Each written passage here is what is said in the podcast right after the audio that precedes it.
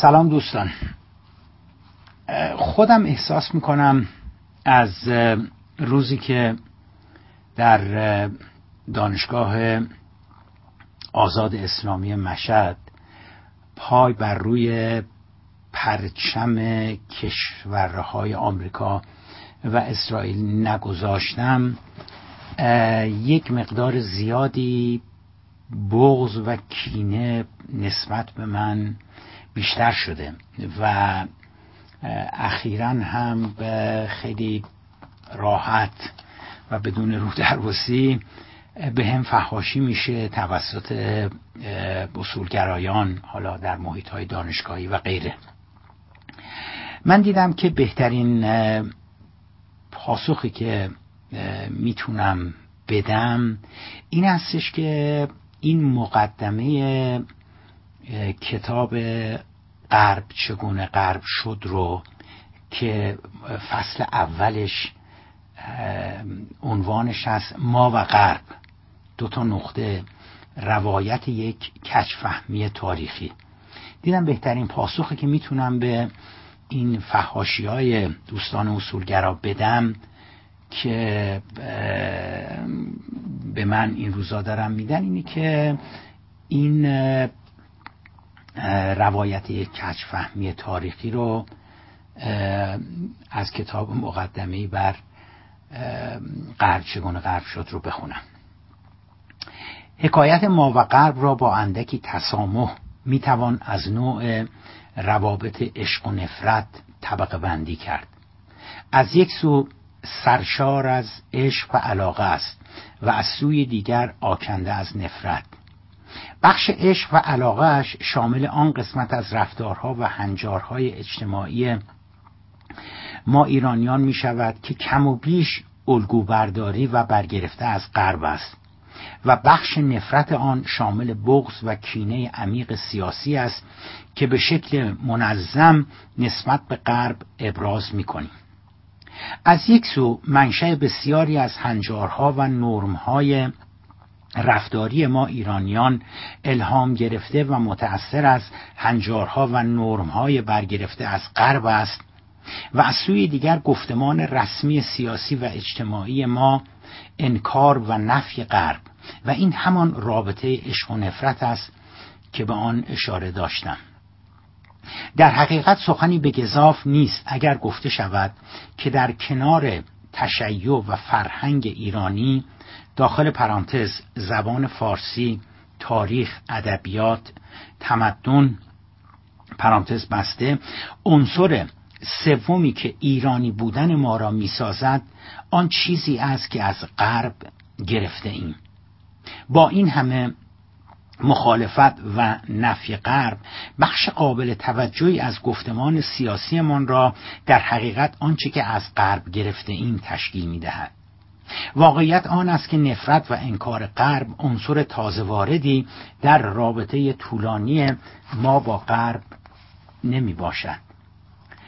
آشنایی امروزی ما با غرب به اوایل قرن نوزدهم و روی کار آمدن قاجارها می‌رسد البته قبل از آن هم میان ما و آنچه امروزه غرب یا اروپا را تشکیل می‌دهد ارتباط وجود داشته است اما ماهیت روابطی که از قرن نوزدهم به وجود آمدن با ارتباطاتی که در گذشته ها میان ما و مغرب زمینی ها وجود داشتند از اساس متفاوت بودند. مرابطاتی که در گذشته ها وجود داشتند ارتباط میان حوزه های تمدنی نسبتا برابر بودند. گاهی ما قدرتمندتر ظاهر می شدیم و در موارد دیگر قدرت های غربی. به علاوه حجم ارتباطات میان ما چندان گسترده نبود. دست کم تا دوران بر روی کار آمدن صفویه در قرن شانزدهم میلادی کم و بیش وضعیتی متعادل میان ما و غربی ها وجود داشت.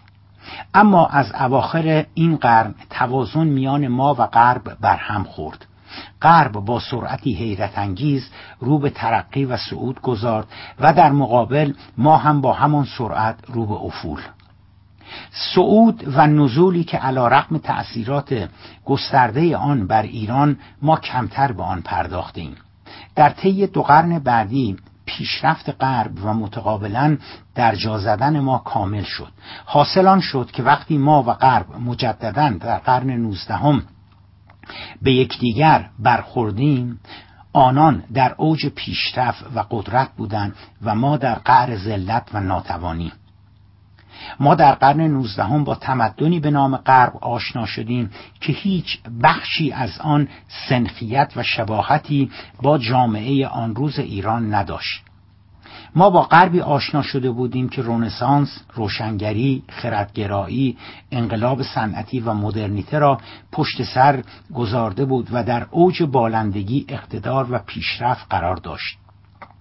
در حالی که ما در مقابل در اوج انحطاط و عقب ماندگی بودیم حاصل آن آشنایی از همان ابتدا هم روشن بود ولی سلطه و چیرگی غربی ها بر ما نه تنها پیامد این آشنایی در قرن نوزدهم نبود.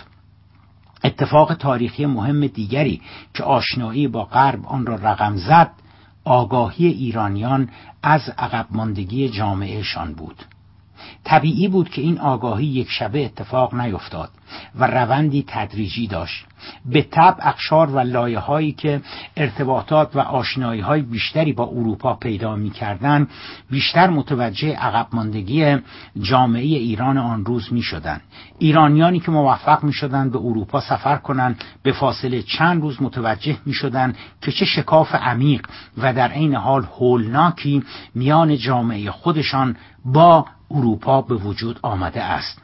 آنان در اروپا جوامع و مردمانی را می‌دیدند که هیچ جنبه از زندگانیشان شباهت و سنخیتی با جامعه خودشان نداشت. آنان در اروپا مطبوعات پارلمان حاکمیت قانون محدودیت قدرت پادشاه به قانون راه آهن بهداشت پزشکی مدرن دانشگاه پلیس ارتش صنعت کارخانه احزاب و های سیاسی اختراعات و مصنوعات جدید.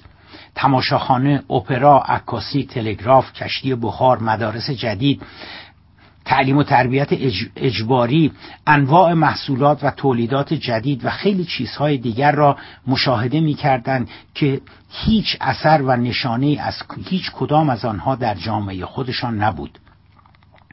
نیاز زیادی به حدس و گمان نبود که در رویارویی با پیشرفت ترقی و مدرنیته اروپا از یک سو و عقب ماندگی جامعه خودشان از سوی دیگر اجداد ما در قرن نوزدهم کدام یک را ترجیح دادند و کدام یک را انتخاب کردند؟ بر حسب آنچه تاریخ ایران قرن نوزدهم شهادت می‌دهد کمتر ایرانی بود که از فرهنگ تمدن و پیشرفت‌های مغرب زمین آگاهی پیدا کرد. اما جهالت بیخبری و عقب ماندگی حاکم بر ایران را ترجیح داد. برعکس تاریخ ایران قرن نوزدهم سرشار است از مواردی که ایرانیان پس از علم و اطلاع و آگاهی از اروپا و در مقابل عقب ماندگی و ضعف جامعه خودشان چگونه با همه وجود آرزو می‌کردند تا ایران را هم مانند اروپا درآورند. یکی از نخستین ایرانیانی که متوجه ضعف و انحطاط جامعه ایران و در مقابل پیشرفت و ترقی مغرب زمین شده بود شاهزاده عباس میرزا نایب السلطنه و فرمانده کل قوای ایران در نخستین دهه قرن نوزدهم بود. عباس میرزا البته هرگز اروپا را ندیده بود. اما در نتیجه یک دهه جنگ با قدرت با قدرتی نیمه اروپایی به نام روسیه و شکست پشت شکست متوجه شده بود که اگر هم در گذشته ایران می توانسته پیشرفتهایی داشته باشد در نتیجه تغییر و تحولات جدیدی که در روسیه اتفاق افتاده دیگر امکان پیروزی و موفقیت برای ایرانیان وجود نمی داشت در همان ایام ناپلون بناپارت رهبر قدرت بزرگ اروپایی دیگر به نام فرانسه که سودای تسخیر هند را در سر میپرورانید برای عبور لشکریانش از ایران هیئتی را به کشورمان اعزام می کند گفتگو میان شاهزاده عباس میرزا نایب السلطنه و موسیو ژوبر رئیس هیئت فرانسوی که در قرارگاه فرماندهی کل قوای ایران در دشت قرچمن نزدیکی تبریز انجام می‌گیرد به وضوح وضعیت اجتماعی ایران آن روز را ترسیم می کند فرمانده کل قوای ایران که پس از یک دهه جنگ با روسیه به جز شکست پشت شکست دستاورد دیگری نداشته با حسرت و ناامیدی از نماینده ناپل اون بناپارت می‌پرسد نقل نمی‌دانم این قدرتی که شما اروپایی ها را بر ما مسلط کرده چیست و موجب ضعف ما و ترقی شما چه؟ شما شما در قشون جنگیدن و فتح کردن و به کار بردن قوای عقلیه متبهرید و حالان که ما در جهر و شقب قوتور و به ندرت آتیه را در نظر می‌گیریم. مگر جمعیت و حاصلخیزی و ثروت مشرق زمین از اروپا کمتر است؟ یا آفتاب قبل از رسیدن به شما به ما میتابد تأثیرات مفیدش در سر ما کمتر از سر شماست. یا خدایی که مراهمش بر جمیع ذرات عالم یکسانه است خواسته شما را بر ما برتری دهد. گمان نمی کنم اجنبی حرف بزن. بگو من چه باید بکنم که ایرانیان را هوشیار نمایم. عباس میرزا تنها ایرانی نبود که متوجه شکاف عمیق میان ایران و غرب شده بود. جلوتر از او قائم مقام ها و بعد از او هم مرحوم میرزا امیر امیرکبیر هم متوجه شکاف میان ما و غرب شده بودند. راه حل و راه برون رفت از آن وضعیت یا چه باید کرد در خصوص جملگی آنان هم یکسان بود. الگو گرفتن از غرب برای پیشرفت. عباس میرزا پس از پایان جنگ با روسیه به سرعت دست به کار شد و شماری از محصلین ایرانی را برای آشنایی با علوم و فنون جدید راهی اروپا کرد. به علاوه کوشید در حوزه حکومتیش در تبریز اصلاحاتی را به سبک اروپایی ها به وجود آورد.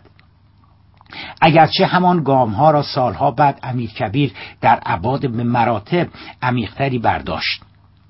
با گسترده تر شدن حجم ارتباطات با اروپا و افزایش قابل توجه شمار ایرانیانی که به عنوان بازرگان، محصل، دیپلمات، جهانگرد و مهاجر در نیمه دوم قرن نوزدهم به اروپا سفر می‌کردند بر تعداد کسانی که متوجه شکاف میان ما و غرب شدند و در نتیجه به دنبال تغییر و تحول و اصلاحات می‌رفتند به طور منظم افزوده می‌شد.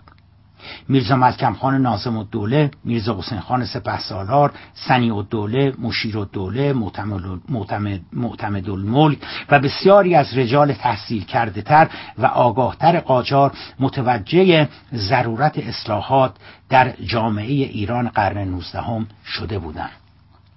فکر تغییر و اندیشه ترقی رفته رفته از دوایر رجال و نخبگان سیاسی قاجار فراتر رفته و بسیاری از رجال و شخصیت‌های فرهیخته جامعه ایران را هم که به نام منورالفکر مشهور شده بودند شامل می‌شد. زمانی که روحانیون هم به این مجموعه پیوستند فکر تغییر و اصلاحات بدل به یک نهضت فراگیر مردمی به نام انقلاب مشروطه شد نهزتی که امیال آرزوها و الگوهای آن متأثر از اندیشه و فلسفه سیاسی و اجتماعی اروپا بود. اما این انقلاب به واسطه مجموعه از دلایل داخلی و خارجی نتوانست آن امیدها آرزوها و انتظاراتی را که رهبران مشروطه در سر داشتند تحقق ببخشد. ایران در مدتی نزدیک به پانزده سال در, در بستری از بیثباتی هرج و مرج و ضعف حکومت مرکزی فرو رفت.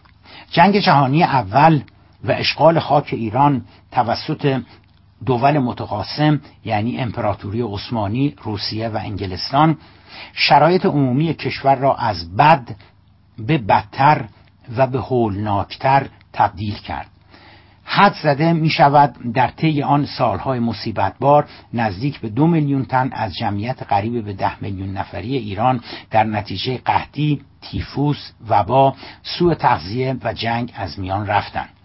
به علاوه ضعف حکومت مرکزی باعث شده بود تا بخشهایی از کشور یا رسما جدا شوند یا به صورت خودمختار درآیند در شمال کشور نهضت جنگل به رهبری میرزا کوچکخان جنگلی جمهوری سوسیالیستی گیلان را, گیلان را تأسیس کرد و با دولت مرکزی سرگرم, سرگرم جنگ بود.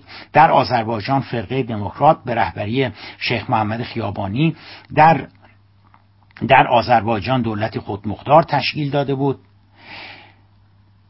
کردستان به رهبری اسماعیل خان سیمتقو یا سیمکو و خوزستان به رهبری شیخ قزعل و اشایر عرب عملا از ایران جدا شده بودند. همین وضعیت در سیستان و بلوچستان به وجود آمده بود. به این لیست باید خراسان به رهبری کنونل محمد تقیخان پسیان و مناطق جنوب کشور را هم اضافه کرد که یک دوجین قبایل و اشایر بزرگ و کوچک آن مناطق را به صورت خودمختار درآورده بودند. در چنین وضعیتی که ثبات و امنیت به طور کامل از کشور رخت بربسته چرخ اقتصاد به طور کامل به توقف درآمده بود و اساسا آینده کشور در ابهام قرار گرفته بود طبیعی بود که آرا و اندیشه های اصلاح طلبانه و امیدها و آرزوهای ترقی خواهانه خیلی جایی برای عرضه نداشتند. جملگی نخبگان سیاسی کشور به یک نقطه رسیده بودند که قبل از انجام هر فکر و اندیشه ترقی خواهانه اساسا مملکتی باید وجود داشته باشد. در آن شرایط بود که کودتای سوم اسفند 1299 اتفاق افتاد. رضاخان میرپنج فرمانده لشکر قزاق و عامل اصلی کودتا طی پنج, طی پنج سال بعدی چکمه از پای در نیاورد تا همه آن نیروهای گریز از مرکز را به زانو درآورد و ایران را مجددا یک پارچه کند. طبیعی بود که اصلاح طلبان و نخبگانی که خواهان پیشرفت و ترقی کشور می بودن از سردار سپه حمایت می کردن. چون او توانسته بود ثبات، امنیت و یکپارچگی کشور را که پیش نیاز هر حرکت ترقی خواهانه و هر گونه اصلاحات است را مجددا برقرار نماید از جمله کسانی که به حمایت از سردار سپه که حالا دیگر تبدیل به رضاشاه شده بود برخواستند نسلی از تحصیل کرده های کشور بودند که الگو و مدلی که از پیشرفت و توسعه در سر داشتن همچون مشروط خواهان الگوی غربی می بود ازدواج این گروه با رضاشاه ازدواجی آسان نبود. فرمانده و رهبر جدید کشور با بخشی از آن آرمانها و الگوهای پیشرفت و مدرنیته نخبگان کشور که متأثر از غرب بود اشتراک نظر داشت. ولی در بخشهای دیگر اشتراک و اتفاق نظری وجود نداشت. در ایجاد ثبات، امنیت و یکپارچگی کشور در پدید آوردن یک حکومت مرکزی نیرومند به علاوه ایجاد یک ارتش مدرن دانشگاه راه آهن بوروکراسی مدرن احداث راههای شوسه بنادر آموزش و پرورش و تعلیمات اجباری نظام وظیفه ثبت اسناد احوال و املاک دادگستری مدرن بهداشت و درمان بیمارستانهای جدید تولید برق و بسیاری دیگر از جنبه های سخت افزاری پیشرفت و مدرنیته میان رضاشاه و نخبگان فکری و فرهنگی کشور همدلی و همسویی کامل وجود داشت. حاصل قریب به دو دهه همکاری نخبگان و رضاشاه پیدایش ایران جدیدی بود که هیچ شباهتی به ایران دو دهه قبلش نداشت. اگر کسی در سال 1299 که کودتا اتفاق افتاده بود و آغاز به قدرت رسیدن رضاخان سردار سپه می بود ایران را ترک می کرد و 20 سال بعدش که در شهریور 1320 رضاشاه داشت از کشور خارج می‌شد. مجددا به ایران باز میگشت. باورش نمی‌شد که این همان ایران 20 سال پیش است. رضاشاه توانسته بود چهره ایران را دگرگون سازد. از این بابت میان نخبگان و رضاشاه همانطور که اشاره داشتیم وحدت کامل وجود داشت. اما این همه آن ازدواج نبود. در بخش های دیگر که بیشتر مربوط به توسعه سیاسی آزادی های مدنی انتخابات آزاد حاکمیت قانون و این دست امیال و آرزوهایی می‌شد که مشروطه تحت تأثیر الگوهای غربی با خود به همراه آورده بود هیچ وجه اشتراکی میان رضاشاه و نخبگان غربگرا وجود نداشت.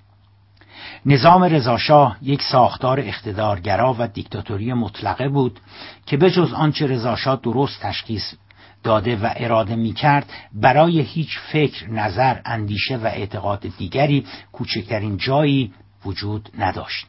و همانند تمامی دیکتاتوری های دیگر هر کس که به نظر می رسید اندیشه مغایر یا متفاوت از قبله عالم یکی از عناوینی که به رضاشاه داده شده بود می داشت یا با تصمیمات و سیاست های شخص اول مملکت همراهی نشان نمی‌داد اگر مورد سوء زن ملوکانه قرار می گرفت حذف و چنانچه خیلی شانس می آورد خانه و کم نبودن نخبگانی که علا رقم خدماتشان به رضاشاه و کمک در ایجاد نظام جدید به واسطه سوء زن یا حتی کدورت خاطر ملوکانه یا از بین رفتن یا همانطور که گفتیم در بهترین حالت تا روزی که علا حضرت بر سر قدرت بودن خانه نشین ماندند.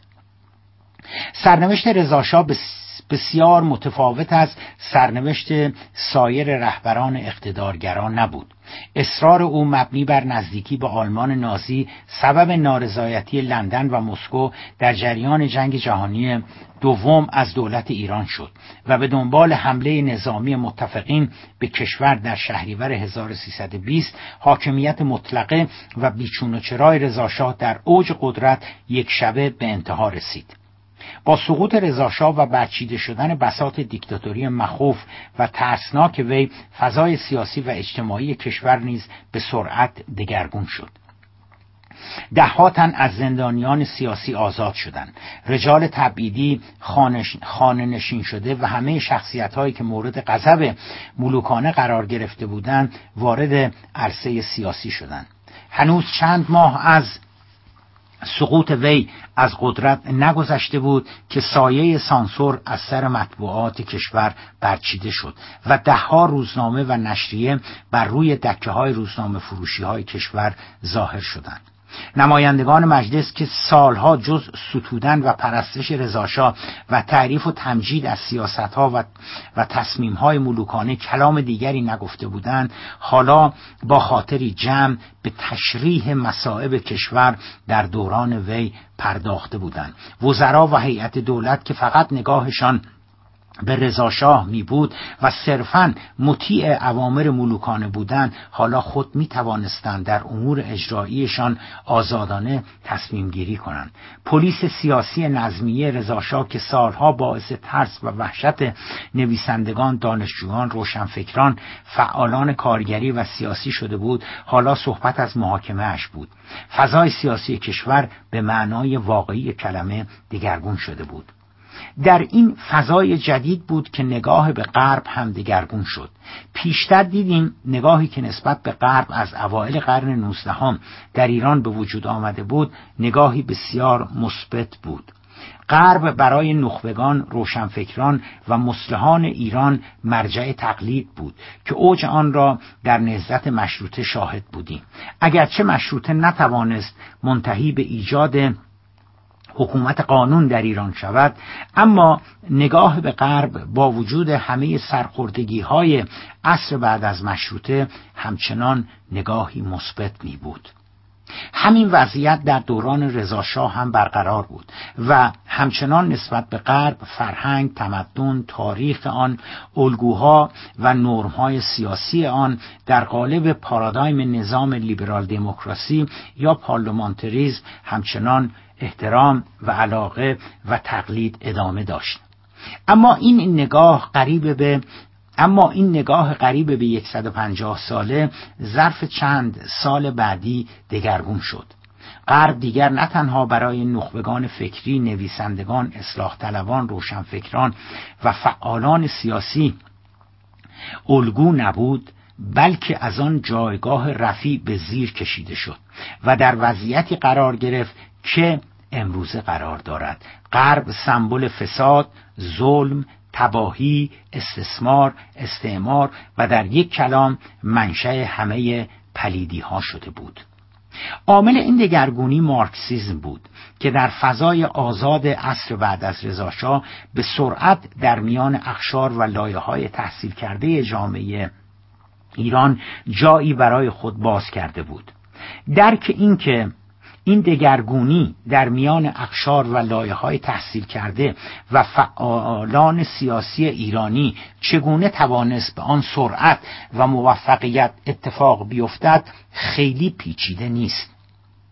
علا رقم این واقعیت که جامعه ایران در سال 1320 به مراتب از جامعه ایران امروز یعنی ایران 1395 سنتی تر و مذهبی تر هم می بود ورود جدی به این مبحث یقینا در ورای کار ما قرار می گیرد اینکه چرا در جامعه مذهبی ایران آن روز مارکسیزم توانسته بود اینقدر تلعلو اینقدر جذابیت و اینقدر درخشندگی پیدا کند.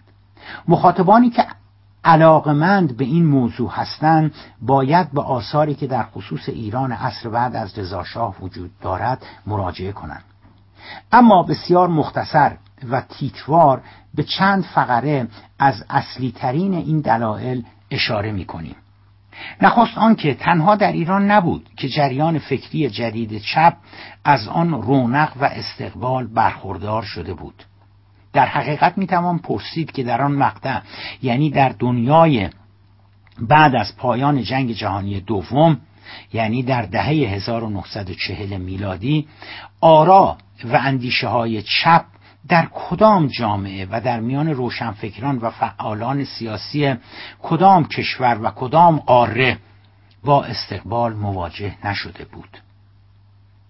علت فهم این مقبولیت چندان پیچیده نیست. در بسیاری از کشورها از آفریقا گرفته تا خاورمیانه آسیا اروپا و حتی در خود آمریکا احزاب و افکار و اندیشه های فکری وابسته به چپ بدل به نیرومندترین جریان های سیاسی شده بودند. در برخی از کشورهای اروپایی چپها در قالب احزاب سوسیالیست یا کمونیست یا سایر احزاب چپگرا توانستند تا مرز پیروزی و رسیدن به قدرت از طریق انتخابات عمومی پیشروی کنند.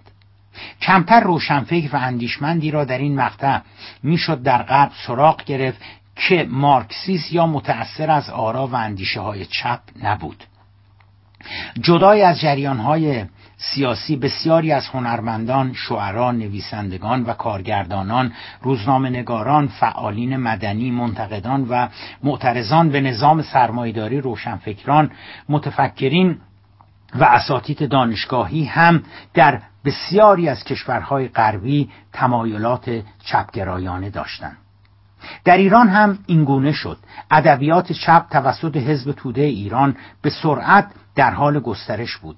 رهبری حزب از شماری از سرشناسترین زندانیان سیاسی کشور که سالها در دوران رضاشاه در زندان بودند تشکیل می‌شد. شماری از آنها از مبارزان قدیمیتر و فعالان چپ در مقطع مشروطه بودند که در دوران رضاشاه یا در تبعید به سر می و یا مجبور به سکوت شده بودند. برخی از آنها در دوران مشروطه و از طریق انقلابیون قفقازی در گیلان و آذربایجان با ادبیات چپ آشنا شده و برخی دیگر نیز ضمن تحصیل در کشورهای اروپایی در دوران رضاشاه مارکسیست شده بودند. جملگی در زمره فرهیخته ترین و خوشنامترین رجال سیاسی کشور بودند.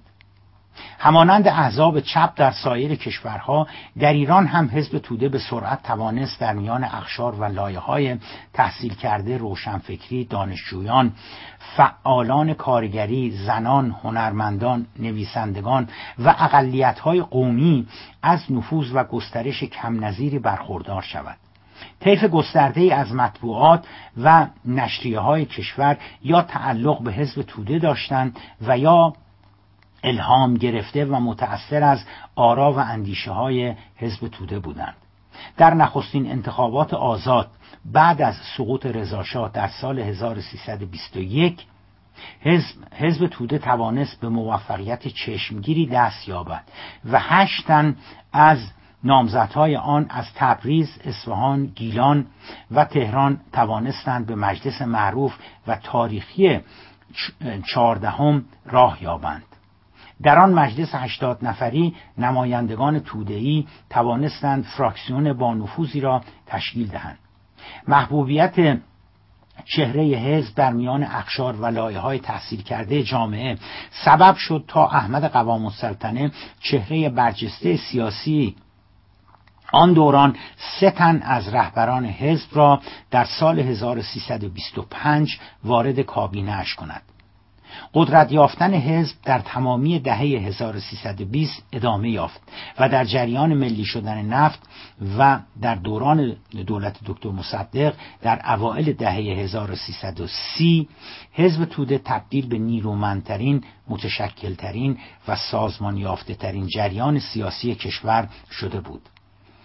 افزون بر اخشار و لایه های اجتماعی که پیشتر به آنها اشاره داشتیم حزب همچنین توانسته بود برخی از نخبگان ارامنه و در نهایت صدها تن از افسران نظامی و انتظامی جوان و اهل مطالعه را هم به صفوف خود بکشاند. آخر عاقبت سرنوشت حزب توده چندان به کار ما مربوط نمی شود بعد از کودتای 28 مرداد صدها تن از رهبران و کادرهای حزب توده بازداشت شدند برخی به اعدام برخی دیگر به حبسهای طولانی مدت محکومیت پیدا کرده و بسیاری نیز از کشور فرار کرده و به کشورهای اروپای شرقی پناهنده شدند. آنچه بیشتر به کار ما مربوط می شود جهانبینی جدیدی بود که توسط حزب توده در ایران رواج پیدا کرد. این ادبیات این ادبیات یک این ادبیات حزب توده در حقیقت یک انقلاب و یک زلزله در جهانبینی بخش عمده از نخبگان فکری و سیاسی ایران به وجود آورد. یکی از حوزه هایی که ادبیات چپگرایانه حزب توده تحولی بنیادین در آن ایجاد کرد نگاه ایرانیان به غرب بود.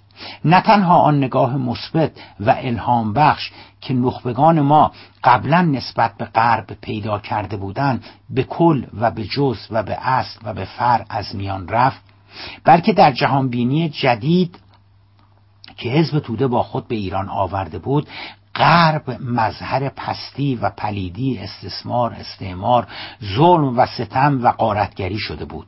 غرب دیگر نه تنها هیچ نکته مثبت و ارزشمندی برای نخبگان ایرانی در بر نداشت بلکه عامل توسعه نیافتگی عقب ماندگی ما به همراه سایر کشورهای جهان سوم در آفریقا و آسیا و آمریکای لاتین هم همین غرب بود.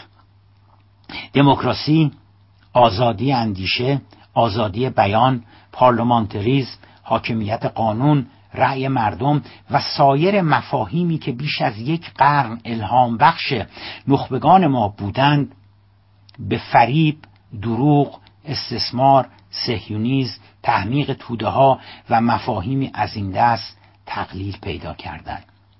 غرب دیگر با جان لاک، رنه دکارت، ژان ژاک روسو، اصحاب دایره المعارف، ولتر، مونتسکیو، اصل تفکیک قوا، حقوق شهروندی، خردگرایی، در پیوند نبود. در عوض غرب با مفاهیم و و پارادایم جدیدی همچون سرمایهداری استثمار طبقه کارگر و زحمتکشان شکاف طبقاتی قارت منابع طبیعی قارت منابع طبیعی ملل تحت ستم بیعدالتی نابرابری حاکمیت نظام سلطه حاکمیت استعمار امپریالیزم و این دست ادبیات عجین شده بود. نصر نسل منور الفکرهای عصر بیداری ایرانیان که همه اعتبار و شهرتشان در گرو انتقال مفاهیم و ارزشهای مدرنیته غربی به هم میهنانشان می بود حالا در پرتو جهانبینی مدرنی که حزب توده با خود آورده بود تبدیل شده بودن به جریان روشنفکری وابسته به قرب زدگی به خودباختگی به فراماسونری و وابستگی به غرب فاسد و تجاوزگر. نسل میرزا ملکم خان نازم الدوله مستشار الدوله معتمن الملک پیرنیا محمد علی فروغی و سید حسن تقیزاده که سراپا احترام نسبت به غرب تمدن و اومانیزم آن بودند تبدیل شده بودند به نسل تقی ارانی. نوردین کیانوری، احسان تبری، محمد بهآزین، سیاوش کسرایی، خسرو روزبه، جلال آل احمد و بعدها دکتر علی شریعتی که بجز پستی بجز رزالت و تجاوز چیز دیگری در غرب نمی‌دیدند. می‌رسیم به دشوارترین پرسش کارمان. چرا غرب ستیزی که در دهه 1320 توسط جریان مارکسیستی حزب توده در ایران متولد شد. توانسته هفتاد سال تداوم پیدا کند. چرا با وجود افولی که مارکسیزم طی این هفتاد سال در دنیا پیدا کرد غرب ستیزی همچنان در جامعه ما بعد از گذشت هفتاد سال از آمدنش همچنان نیرومند است؟ چرا برخلاف جوامع دیگر که در آنها هم همچون ایران در دهه 1320 گفتمان چپ متولد شد و در طی هفتاد سال بعدی هم به تدریج رو به زوال رفت اما در ایران این تحول اتفاق نیفتاده تا کنون.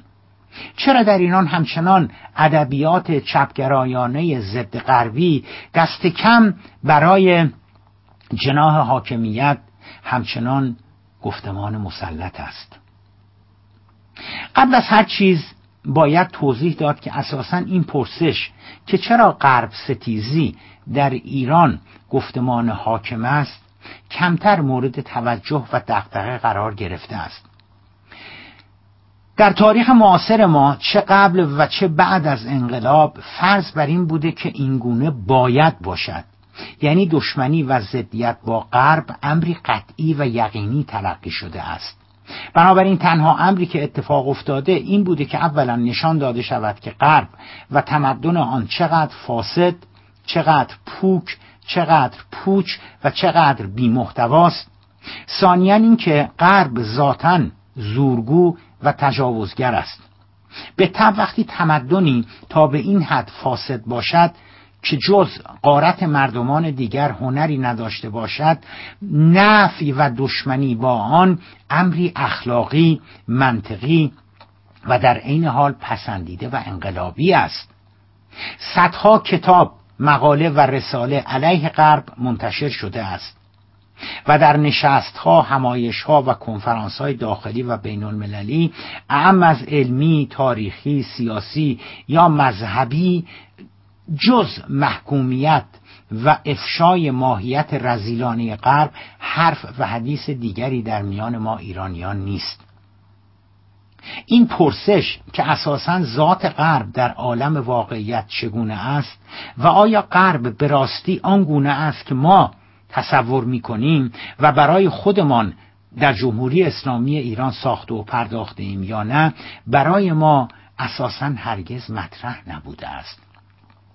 اگر هم به اندیشمند و متفکر غربی پرداخته ایم به احتمال یقین آن متفکر یک منتقد غربی بوده است. ما صرفا فرض گرفته ایم که غرب همان است که حزب توده هفتاد سال پیش برایمان ساخته و پرداخته است و در طی این هفتاد سال بر آن باور و ادراک ها بر آن باورها و ادراک هایمان هم صرفا افزوده شده است. در این حال این توصیف وضع موجود است و کمکی به رسیدن به پاسخ نمی کند. یعنی صرفا می‌گوید ما هفتاد سال است که نتوانستیم فراتر از جهانبینی که هفتاد سال پیش مارکسیست توسط حزب توده برایمان ساخته و پرداخته است برویم. در حالی که پرسش مهم آن است که چرا این گونه شده است؟ چرا هفتاد سال است که ما نتوانستیم فراتر از جهانبینی که حزب توده هفتاد سال پیش برایمان ساخته است برویم؟ چرا بسیاری از جوامع دیگر موفق شدند از آن پوسته و از آن جهانبینی که در زمان خودش مدرن و مترقی بود و مارکسیزم و مارکسیسم هفتاد سال پیش آن را ساخته و پرداخته کرده بود؟ چرا جوامع دیگر توانستند آن پارادایم را آن وضعیت را پشت سر بگذارند اما ما همچنان اندر همه کوچه ایم و ما همچنان به گونه هفتاد سال پیش در گروه دست و پا زدن در همان چنبره ادبیات مارکسیستی حزب توده هفتاد سال پیش هستیم. اگر طرح موضوع را به صورتی که در بالا مطرح شد بپذیریم در آن صورت پرسشی نیست که ذات غرب چگونه است. این پرسش بعدی است. پرسش ابتدایی تر آن است که چرا ما هفتاد سال است که یک روایت یا یک قرائت از غرب را فرض و مسلم گرفتیم و تنها هنرمان تکرار و تکرار و باز هم تکرار همان قرائت بوده است. پرسش از ذات هر پدیده ای از جمله غرب و تلاش در فهم و تبیین آن زمانی به وجود می آید که ما در قبال دانش و مفروضه های موجودمان شک کنیم.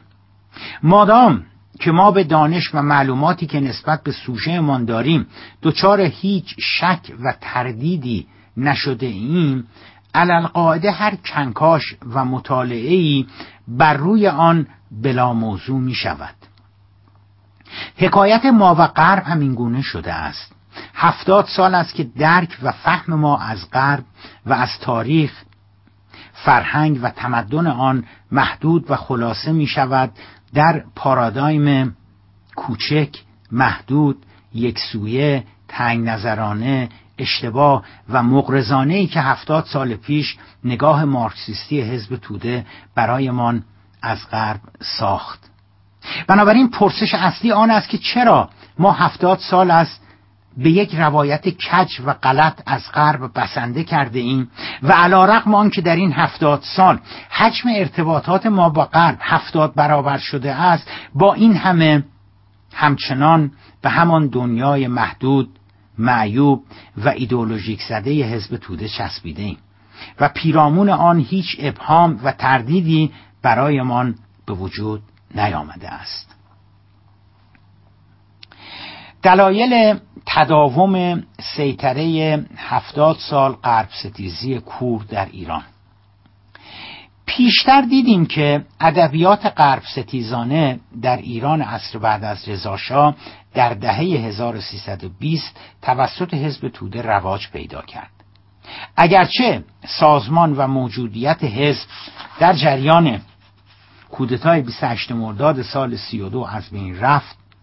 اما جهانبینی و آرا و اندیشه هایی که در میان اقشار و لایه های تحصیل کرده نخبگان، متفکران و فعالان سیاسی، اجتماعی، مدنی و فرهنگی مدرن جامعه ایران اشاعه داده بود نه تنها از میان نرفت بلکه به مرور زمان و علا رحم حاکم شدن فضای دیکتاتوری و بگیر و ببند بعد از کودتای 28 مرداد سال 32 همچنان گسترده تر و پرنفوذتر هم شد. بنابراین این پرسش که چرا هفتاد سال است نگاه معیوب با پیرامون غرب تغییر نیافته است در حقیقت تبدیل می شود به این پرسش که چرا هفتاد سال است سیطره جهانبینی و ادبیات حزب توده پیرامون غرب توانسته در جامعه ما تداوم پیدا کند. در پاسخ باید گفت که چندین دلیل سبب این پدیده تاریخی شده است. نخستین دلیل باز میگردد به ضعف اگر نگفته باشیم به عقب ماندگی علوم انسانی در ایران. ایران تنها کشوری نبود که جهانبینی مارکسیز در آن رواج یافت. همانطور که پیشتر اشاره داشتیم این تحول یک پدیده بین المللی بود که در بسیاری از جوامع دیگر هم در فضای بعد از جنگ جهانی دوم اتفاق افتاد. اما در جوامع دیگر به ویژه در جوامع اروپایی و توسعه یافته جهانبینی مارکسیز به مرور زمان با چالش ها و مخالفت های بسیاری از سوی متفکران و دانشگاهیان آنان روبرو شد. نویسندگان و اندیشمندان متعدد غربی نقدهای جدی و اساسی به مارکس و آرا و اندیشه های وی وارد ساختند. به تدریج و طی دهه های پایانی قرن بیستم مارکسیزم و تفکرات چپگرایانه بسیاری مارکسیز و تفکرات چپگرایانه آن از آن تلالو و جذابیتی که تا عواست این قرن از آن برخوردار بودند آن تلالو و درخشندگی را مقدار زیادیش را از دست داده بودند. اما ضعف علوم انسانی در ایران از جمله باعث شد تا مارکسیزم عملا با هیچ چالش فکری جدی و مهمی روبرو نشود. آرا و اندیشه های مارکسیزم نه تنها با هیچ چالش جدی در ایران روبرو نشدند بلکه برخی از تلاش هایی که برای مقابله و رویارویی با آن صورت می گرفتن به گونه بودند که بیشتر باعث اعتبار مارکسیزم می شدند برخی از روحانیون در دهه 1320 و 30 بر روی منبر به حزب توده و آرا و اندیشه آیان نسبتهایی می‌دادند و آنها را متهم به داشتن افکار و عقایدی می‌کردند که بیشتر باعث محبوبیت و اعتبار حزب توده میان طرفدارانش و میان قشر تحصیل کرده کشور می‌شد. همین وضعیت در خصوص حملات و انتقادهای آنها به مارکسیسم و کمونیسم هم اتفاق میافتادند. مطالبی که گاه علیه مارکسیسم و ادبیات حزب توده ارائه می آنقدر نازل بیپایه بیپایه و اساس سطحی دروغ و تحریف شده بودند که بیاعتباری آنها که جای خود دارد.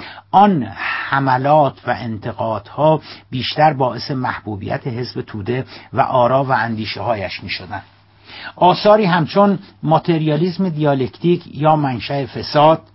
چرا مارکسیست ها دروغ می‌گویند؟ توده ها همسران یکدیگر را مباه می‌دانند. فراماسونری و حزب توده مارکسیست ها و فراماسونرها مارکسیزم فرزند ناخلف استعمار و این دست ادبیات بیش از آن که راهگشا باشند در حقیقت باعث محبوبیت و مظلومیت حزب توده و اندیشه هایش می شدند. دلیل دوم پیشرفت و تداوم ادبیات مارکسیستی در ایران شرایط تاریخی و عینی جامعه امان بود. عملکرد دو قدرت اروپایی روسیه و انگلستان در ایران از همان ابتدای قرن نوزدهم باعث تقویت و اثبات درستی روایت مارکسیستی از غرب به عنوان یک قدرت زورگو و استعماری شده بود. با توجه به روابط ما با غرب در دوران قاجارها نویسندگان و مورخان چپگرا و حتی غیر چپگرا خیلی دیگر به جمعآوری ادله و شواهد تاریخی برای نشان دادن ماهیت روابط استعماری غرب نداشتند. عملکرد انگلستان و موضوع نفت که به ویژه در اواخر دهه 1320 بدل به یکی از مهمترین موضوعات سیاسی کشور شده بود پرونده استعمار غرب را کامل می کرد حاجت به گفتن نیست که وقتی در آن شرایط کودتای 28 مرداد اتفاق افتاد چگونه ابعاد نگاه غرب ستیزانه را گسترده تر و عمیقتر هم نمود. در حقیقت اگر هنوز امید اندکی وجود می داشت که با خاتمه یافتن بحران نفت با انگلستان مقداری از جب ضد غربی در فضای سیاسی کشور کاسته شود کودتای 28 مرداد تیر خلاصی شد به آن احتمال. کودتای 28 مرداد و وضعیت سیاسی که در ایران از سال 32 به بعد پدید آمد دلیل سوم پایداری و نهادینه شدن غرب ستیزی در ایران است. نقش این کودتا در حافظه تاریخی ایرانیان بیشباهت به اثر بلند مدت زخمهای عمیقی بر روی پوست انسان نیست. سالها بعد از آن که آن زخم التیام پیدا کرده اما جای آن همچنان بر روی بدن فرد باقی مانده است. کودتای 28 مرداد هم این گونه شد. با این تفاوت که جای زخم هیچ احساس فیزیکی در فرد ایجاد نمی کند. اما کودتای 28 مرداد این گونه نبود. از فردای بعد از کودتای 28 مرداد جامعه ایران به دو بخش کلی تقسیم شد. یک بخش شامل رژیم شاه و حاکمیت می شد. بخش دوم شامل مبارزان و مردم. کودتای 28 مرداد سپهر سیاسی ایران را دو قطبی کرد. رژیم شاه در یک سو و مردم در سوی دیگر. ظرف 25 سال بعدی این شکاف نه پر شد و نه حتی التیام پیدا کرد. مردم رژیم شاه را از خودشان نمی‌دانستند. اینکه آیا این شکاف قابل ترمیم بود یا نه به کار ما خیلی مربوط نمی شود اینکه آیا رژیم شاه اساسا تلاش کرد تا این شکاف را پر کند یا نه نیز به کار ما خیلی مربوط نمی شود واقعیت آن است که محمد رضا پهلوی پادشاه ایران همانند همه دیکتاتورها و نظامهای دیکتاتوری دیگر نه عدم محبوبیت رژیمش را قبول داشت و نه هرگز حاضر شد قبول کند که مردم هیچ تعلق و خاطری به او و سیاستهایش ندارند. برعکس و باز همانند سایر دیکتاتورها و نظامهای دیکتاتوری دیگر او تا به آخر باور داشت که اکثریت قریب به اتفاق مردم از او و سیاستهایش پشتیبانی می‌کنند و به سلطنت وی وفادارند. و باز همانند همه دیکتاتوری های دیگر او بسیار دیر متوجه این واقعیت هولناک شد که مردم او را نمی‌خواهند. ثانیا هم وقتی ناباورانه نارضایتی و نفرت مردم از خودش را دید سعی کرد گناه نارضایتی مردم از خودش را برگردن غربی ها بیاندازد. دوستانی که علاقمند به این بحث هستند می‌تونن به کتاب مقدمه بر انقلاب اسلامی که نوشته بنده هستش رجوع بکنن قطبی شدن جامعه ایران بعد از کودتای 28 مرداد از جهات دیگر نیز پدیده غرب ستیزی را بسیار پررنگتر و نهادینه تر کرد. کودتای 28 مرداد جامعه ایران را به دو بخش کاملا جدای از یکدیگر گفتیم که تقسیم کرد. همانطور که اشاره داشتیم در یک قطب شاه و آنچه مربوط به رژیم شاه شد قرار گرفته بود و در قطب دیگر که در مقابل آن قرار داشت مردم و نهادهای مردمی قرار گرفته بودند. بحث بر سر آن نیست که این تقسیم بندی چقدر درست بود. در عمل مردم و به ویژه گروه های مرجع هیچ احساس وابستگی و پیوندی با رژیم شاه نداشتند. هر پدیده‌ای که در پیوند با رژیم شاه قرار می گرفت به صورت اتوماتیک بر چسب غیر ملی، غیر مردمی، وابسته، حکومتی و بعضا غربی به آن می‌خورد. از احزاب و تشکلهای سیاسی گرفته تا انتخابات تا مجلس دولت مسئولان تشکلهای سنفی کارگری دانشجویی اصناف زنان و جملگی بر چسب رژیم یا حکومت که بر رویشان خورده بود از هیچ اعتباری میان مردم برخوردار نبودند مردم یا هیچ احساس وابستگی همکاری و تعلق خاطر به آنها نداشتند یا اگر هم با آنها نزدیکی می‌کردند و همکاری می‌کردند آن همکاری از روی اجبار و ترس بود.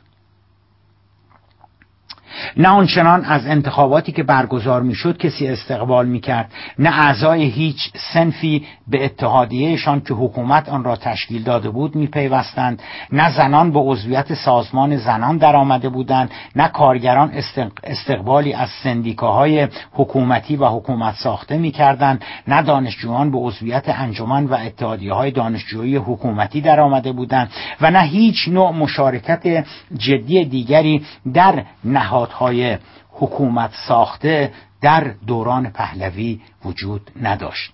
در حقیقت و در یک تقسیم بندی کلی هر چیزی که حکومتی بود لاجرم مردمی نبود.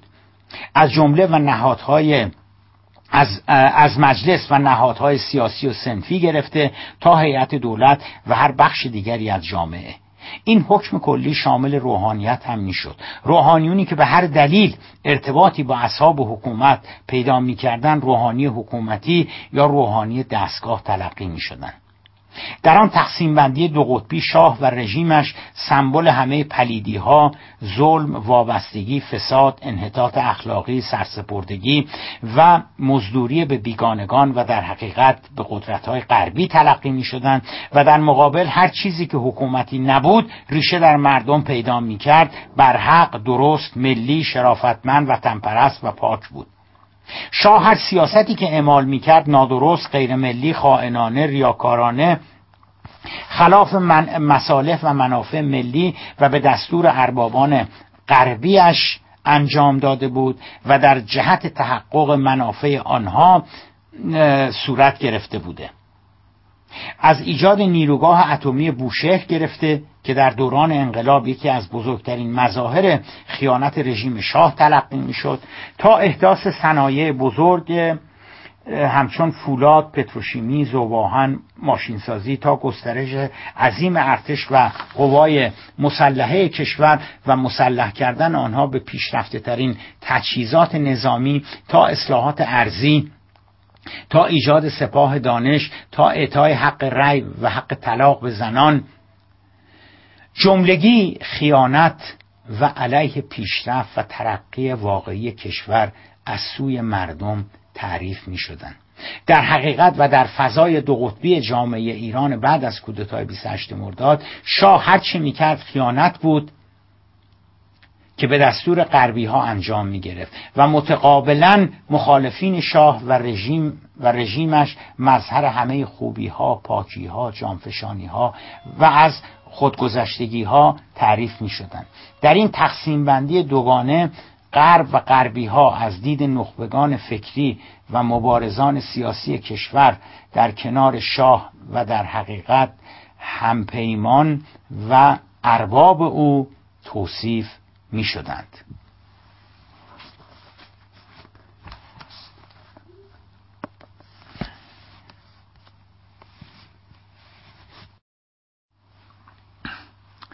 در این تقسیم بندی دوگانه غرب و غربی ها از دید نخبگان فکری و مبارزان سیاسی کشور در کنار شاه و در حقیقت همپیمان و ارباب او توصیف می شدن. به بیان دیگر در تمامی 25 سال بعد از کودتای 28 مرداد سال 32 به بعد غرب شریک جرم رژیم شاه در میان ایرانیان توصیف می شد اهم از مبارزان و فعالان سیاسی در داخل کشور و یا خارج از کشور. درستتر آن است که بگوییم برای شماری از مبارزان رادیکال علیه رژیم شاه غرب صرفا مباشر و متحد رژیم شاه نبود بلکه در پرتو تئوری های مارکسیستی رژیم شاه در حقیقت تقلیل پیدا می کرد به یک زائده نظام سرمایداری غربی. در حقیقت در سالهای مقارن با انقلاب اسلامی رژیم شاه اصطلاحا یک رژیم بورژوازی کمپرادور که وابسته به امپریالیسم جهانی به رهبری آمریکا بود توصیف می‌شد. بنابراین غرب یا درستتر گفته باشیم نظام سرمایداری غرب در همه جرم ها و جنایت های رژیم شاه شریک و سهیم می بود. می رسیم به دلیل چهارم تداوم گفتمان غرب ستیزی در ایران. گفتمان غرب ستیزی اگرچه با مارکسیزم وارد ایران شد اما یکی از شگفتی های تاریخ معاصر ما آن است که این گفتمان مورد استقبال جریان ها چهره ها و شخصیت های مذهبی نیز قرار گرفت. در حقیقت باید گفت استقبال که جای خود داشت. غرب ستیزی و به غرب ستیزی به تدریج در میان جریان های مذهبی رادیکال مبارز و انقلابی در قالب یک تفکر و جهانبینی اسلامی باز تولید شد. اینکه غرب ستیزی چگونه توانست در, در میان و از زبان جریانها و شخصیتهای مذهبی خود را باز تولید کند بسیار جای شگفتی ندارد. چرا که هیچ بخشی از غرب ستیزی با اعتقادات و بنیانهای دینی در تضاد و تقابل نبود. به علاوه گفتمان دینی جدیدی که به تدریج در عصر بعد از رضاشاه در ایران ظهور کرد گفتمانی سیاسی و مدرن بود و بسیاری از ادبیات چپ گرایانه را از مارکسیستا به آریت گرفته بود. در این حال این نکته ظریف را هم نمی‌توان نادیده گرفت که به کارگیری ادبیات و اصطلاحات چپگرایانه و گفتمان غرب ستیزی در برگیرنده یک جور پوز اجتماعی و نماد روشنفکری هم محسوب می‌شد. اگرچه معمار اصلی جریان اسلامگرایی مدرن در ایران یعنی مرحوم مهندس مهدی بازرگان به همراه یکی دیگر از شخصیت های محوری این جریان مرحوم استاد شهید آیت الله مرتضی متحری فاصله و مرز مشخصی همواره با مارکسیزم داشتند و اساسا تمایلی به غرب ستیزی نشان ندادند اما مابقی فعالین و پیروان جریان های اسلامگرا مدرن و رادیکالی که در دهه 1320 و 30 به وجود آمدن بسیاری از باورهای سیاسی رادیکال مارکسیست ها را به آریت گرفتند تأثیر پذیری از مارکسیسم در میان جریان های اسلامگرا در دهه های 1340 و 50 همچنان ادامه یافت و عمیقتر هم شد. در سالهای مقارن با انقلاب عملا بسیاری از باورها و اندیشه های سیاسی و اقتصادی مارکسیزم انقلابی سرلوحه مبارزان مسلمان رادیکال همچون مجاهدین خلق و سایر گروه های انقلابی مسلمان قرار گرفته بود. تعلق خاطر و وام گرفتن از مارکسیزم در میان گروه های انقلابی مسلمان در دهه 1340 و نیمه اول دهه 1350 آنقدر گسترش یافته و عادی شده بود که بسیاری از رهبران و کادرهای بالای سازمان مجاهدین خلق در سال 1354 رسما اعلام کردند که ایدئولوژی سازمان از اسلام به مارکسیسم تغییر یافته است. از جمله آرا و مفاهیمی که مسلمانان رادیکال و انقلابی در دهه های 1340 و 50 از مارکسیست ها به طور کامل اخذ کردن غرب ستیزی و نگاه مارکسیستا به غرب و آنچه از آن به عنوان نظام سلطه یا نظام سرمایداری جهانی نام می بردن بود. به استثنای دو تن از دو تن از اسلامگرایان مدرن یعنی مرحوم مهندس مهدی بازرگان و استاد شهید مرتضی متحری مابقی مبارزان انقلابی مسلمان اعم از وابسته به سازمان مجاهدین یا غیر یا غیر آن اعم از روحانی یا غیر یا غیر روحانی تبیین های غرب ستیزانه مارکسیست ها را به طور کامل و بیچون و چرا در تحلیل ها و ادبیات انقلابیشان به کار گرفته بودند.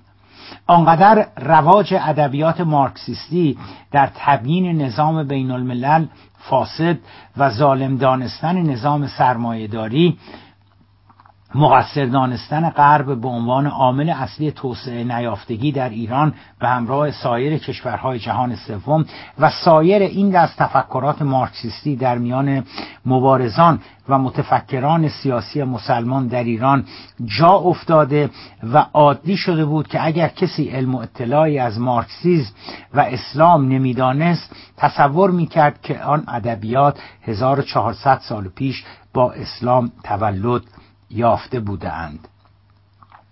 جدای از سازمان مجاهدین خلق که سرشار از تفکرات مارکسیستی می بود سایر جریان های مبارز اسلامگرا هم دست کمی از مجاهدین نداشتند. به ویژه در خصوص نگاهشان به غرب به عنوان یک قدرت استثمارگر و استعماری مخالفت با سرمایداری و نظام سلطه و این دست مفاهیم و باورهای مارکسیستی. آثار و تحلیل های جریان های اسلامگرای رادیکال و مبارز علیه رژیم شاه همچون حزب ملل اسلامی حزب الله معتلفه اسلامی فدایان اسلام روحانیت مبارز به همراه گروه ها و سازمان های کوچکتر اسلامی که همچون مجاهدین به دنبال مبارزه مسلحانه رفته بودند سرشار از تعابیر مارکسیستی بودند. از جمله می‌توان از گروه های صف، منصورون، ابوذر، مقداد، فلق و, و برخی دیگر که بعدها بعد از انقلاب ادغام شدند و سازمان مجاهدین انقلاب اسلامی را تشکیل دادند. مارکسیزم زدگی حتی به نهزت آزادی اعم از داخل و خارج از کشور هم سرایت کرده و بالاخره انجمنهای اسلامی دانشجویی خارج از کشور را هم بینصیب نگذارده بود. مارکسیسم زدگی تنها منحصر به جریانهای اسلامگران نبود. بسیاری از چهرههای انقلابی و اثرگذار اسلامی هم در سالهای مقارن با انقلاب کم تحت تأثیر ادبیات مارکسیستی قرار نگرفته بودند. برجسته ترین نمونه آن مرحوم دکتر علی شریعتی بود که به درستی ایدئولوگ انقلاب اسلامی و معلم انقلاب اسلامی لقب گرفته بود. گفتمان اسلامی دکتر شریعتی که میلیون ها تحصیل کرده دانشجویان دانشگاهیان و حتی بسیاری از روحانیون انقلابی و مبارز را شیفته خود کرده بود سرشار از آرای انقلابی مارکسیستی علیه غرب و نظام سرمایهداری حاکم بر آن بود. در حقیقت سخنی به گذاف نرفته است. اگر بگوییم که در دشمنی انتقاد و در حقیقت تختعه کامل غرب و تمدن آن دکتر شریعتی یک سرگردن از خود مارکسیس ها هم بالاتر می ایستاد پیش از ادامه مبحث ما و غرب نیاز به یک توضیح بسیار ضروری است. ممکن است تشریح چگونگی شکلگیری جریان غرب ستیزی در ایران معاصر این تصور را در میان بسیاری از خوانندگان به وجود آورد که پس غالب شدن گفتمان غرب ستیزی و آمریکا ستیزی در ایران بعد از انقلاب خیلی هم تصادفی و بیجهت نبوده است. همچنین ممکن است این نتیجه گیری حاصل شود که پس مخالفان غرب و آمریکا ستیزان امروزین جامعه ایران خیلی هم بیراه نمی‌گویند که انقلاب اسلامی ذاتا و ماهیتا غرب ستیز و آمریکا ستیز بوده است. و اینکه دلیل اصلی انقلاب اسلامی آمریکا ستیزی بوده و مرحوم امام خمینی به عنوان رهبر انقلاب هم هدفشان از مبارزه با رژیم شاه در اصل مبارزه با انقلاب و آمریکا بوده است. و یا نتیجه گیری کنند که پس اینکه مسئولان نظام همواره اصرار میورزند که غرب ستیزی و آمریکا ستیزی به عنوان مصادیق بارز ظلم و استکبار در دنیای امروزین ما از اهداف اصلی مردم ایران در سال 57 در مبارزه با رژیم شاه بوده است خیلی هم بیراه نمی‌گویند. جملگی این برداشت ها و نتیجه گیری ها در خصوص اسباب و علل و انگیزه های مردم و رهبری انقلاب در مبارزه با رژیم شاه یکسره نادرست است. این درست است که گفتمان غرب ستیزانه که با حزب توده در دهه 1320 در کشور ظهور کرد پس از کودتای 28 مرداد و پایان آن دوران همچنان در میان بسیاری از نخبگان فکریمان باقی ماند و طی ربع قرن بعدی یعنی از سال 32 تا 57 همچنان گسترش هم یافت. این درست است که در دوران انقلاب این گفتمان در میان اپوزیسیون رژیم شاه اعم از مارکسیست ها و اسلامگرایان کاملا پررنگ بود. با این همه و با وجود تمامی اینها نه انقلاب اسلامی به دنبال آمریکا ستیزی استکبار ستیزی غرب ستیزی صدور انقلاب مبارزه با نظام سلطه به رهبری آمریکا و این دست مطالبات بود و نه انگیزه و اهداف مردم در مبارزه با رژیم شاه و اساسا اسباب و علل نارضایتیشان از آن رژیم نزدیکی آن به غرب و آمریکا می بود فلواقع و باز برخلاف آنچه که امروزها امروزه تبلیغ می شود اساسا مردم ایران نه هیچ ضدیتی با غرب داشتند و نه حتی با آمریکا. مردم که جای خود دارند هیچ که از جریانهای سیاسی معارض با رژیم شاه ام از مارکسیست یا اسلامگرا خواهان قطع رابطه با آمریکا یا اروپا به عنوان مظاهر غرب و نظام سرمایهداری نبودند چه رسد به اینکه شعار مبارزه با آنها را سر بدهند؟ منصفانه ترین و واقع بینانه ترین دلیل برای اثبات درستی این نظر آن است که نگاهی به رفتار مردم با دهها هزار اروپایی و به خصوص آمریکایی که در دوران انقلاب در ایران زندگی می‌کردند بیاندازیم. علا رقم همه هرج و مرچ به هم ریختگی ها و آشفتگی هایی که در دوران انقلاب در کشور حاکم شده بود و علا رقم آنکه در مقاطعی حتی نیروی پلیس و امنیتی هم دیگر برای مراقبت و محافظت از خارجی ها وجود نداشت با این همه حتی یک بار هم آمریکایی ها مورد تعرض تعرض مردم ایران در دوران انقلاب قرار نگرفتند. با وجود اون که ساکنان اصفهان، تهران یا شیراز می‌دانستند بسیاری از آمریکایی ها که در کنارشان زندگی می‌کنند در ارتش و صنایع نظامی رژیم شاه مشغول به کار هستند. شهروندان اروپایی و آمریکایی به کنار حتی یک بار مؤسسات یا شرکت های بسیاری که متعلق به غربی ها بودند نیز مورد تعرض قرار نگرفتند. ضمن آنکه شرکت ها و مؤسسات آمریکایی و اساسا خارجی کاملا مشخص بودند و در های منتهی به انقلاب همانطور که گفتیم پلیس و نیروهای محافظتی هم دیگر به واسطه اعتصابات در ها حضور نداشتند. روزی هم که انقلاب شد مردم نه جلوی سفارت آمریکا یا سفارت انگلستان تجمع کردند و خواهان بسته شدن آنها شدند و نه اساسا حتی رادیکال ترین جریان های سیاسی خواهان قطع رابطه با آمریکا و یا خروج آمریکایی ها از ایران شدند. امروزه البته آمریکا ستیزان پاسخ خواهند داد که آن رفتارها به واسطه نجابت و انسانیت مردم ایران و رهبران انقلاب بود. اما آمریکایی‌ها متاسفانه از آن همه جوانمردی و حسن مردم ایران سوء استفاده کردند و از همان فردای انقلاب بسات توطعه و دشمنی علیه انقلاب را به راه انداختند. و به تب دانشجویان مسلمان و انقلابی ما هم وقتی آن رفتارها و توطعه های آمریکایی ها را علیه انقلاب دیدن سرانجام کاسه صبرشان لب، لبریز شد و و مجبور به اشغال سفارت در 13 آبان 58 شدند تا جلوی توطعه های بیشتر آمریکایی ها را بگیرند. واقعیت آن است که اگر مردم ایران در دوران انقلاب و حتی بعد از, بعد از انقلاب واکنش و اقدامی علیه غربی ها و آمریکایی ها انجام نمی‌دادند که ندادند و یا شعار مرگ بر آمریکا سر نمی‌دادند که ندادند و اصولا پدیده آمریکا ستیزی یا غرب ستیزی و مبارزه علیه نظام سلطه خیلی به چشم نمی‌خورد به این خاطر بود که اساساً انقلاب به واسطه اهداف و خواسته های کاملا متفاوت از آن شعارها تحقق پیدا کرده بود.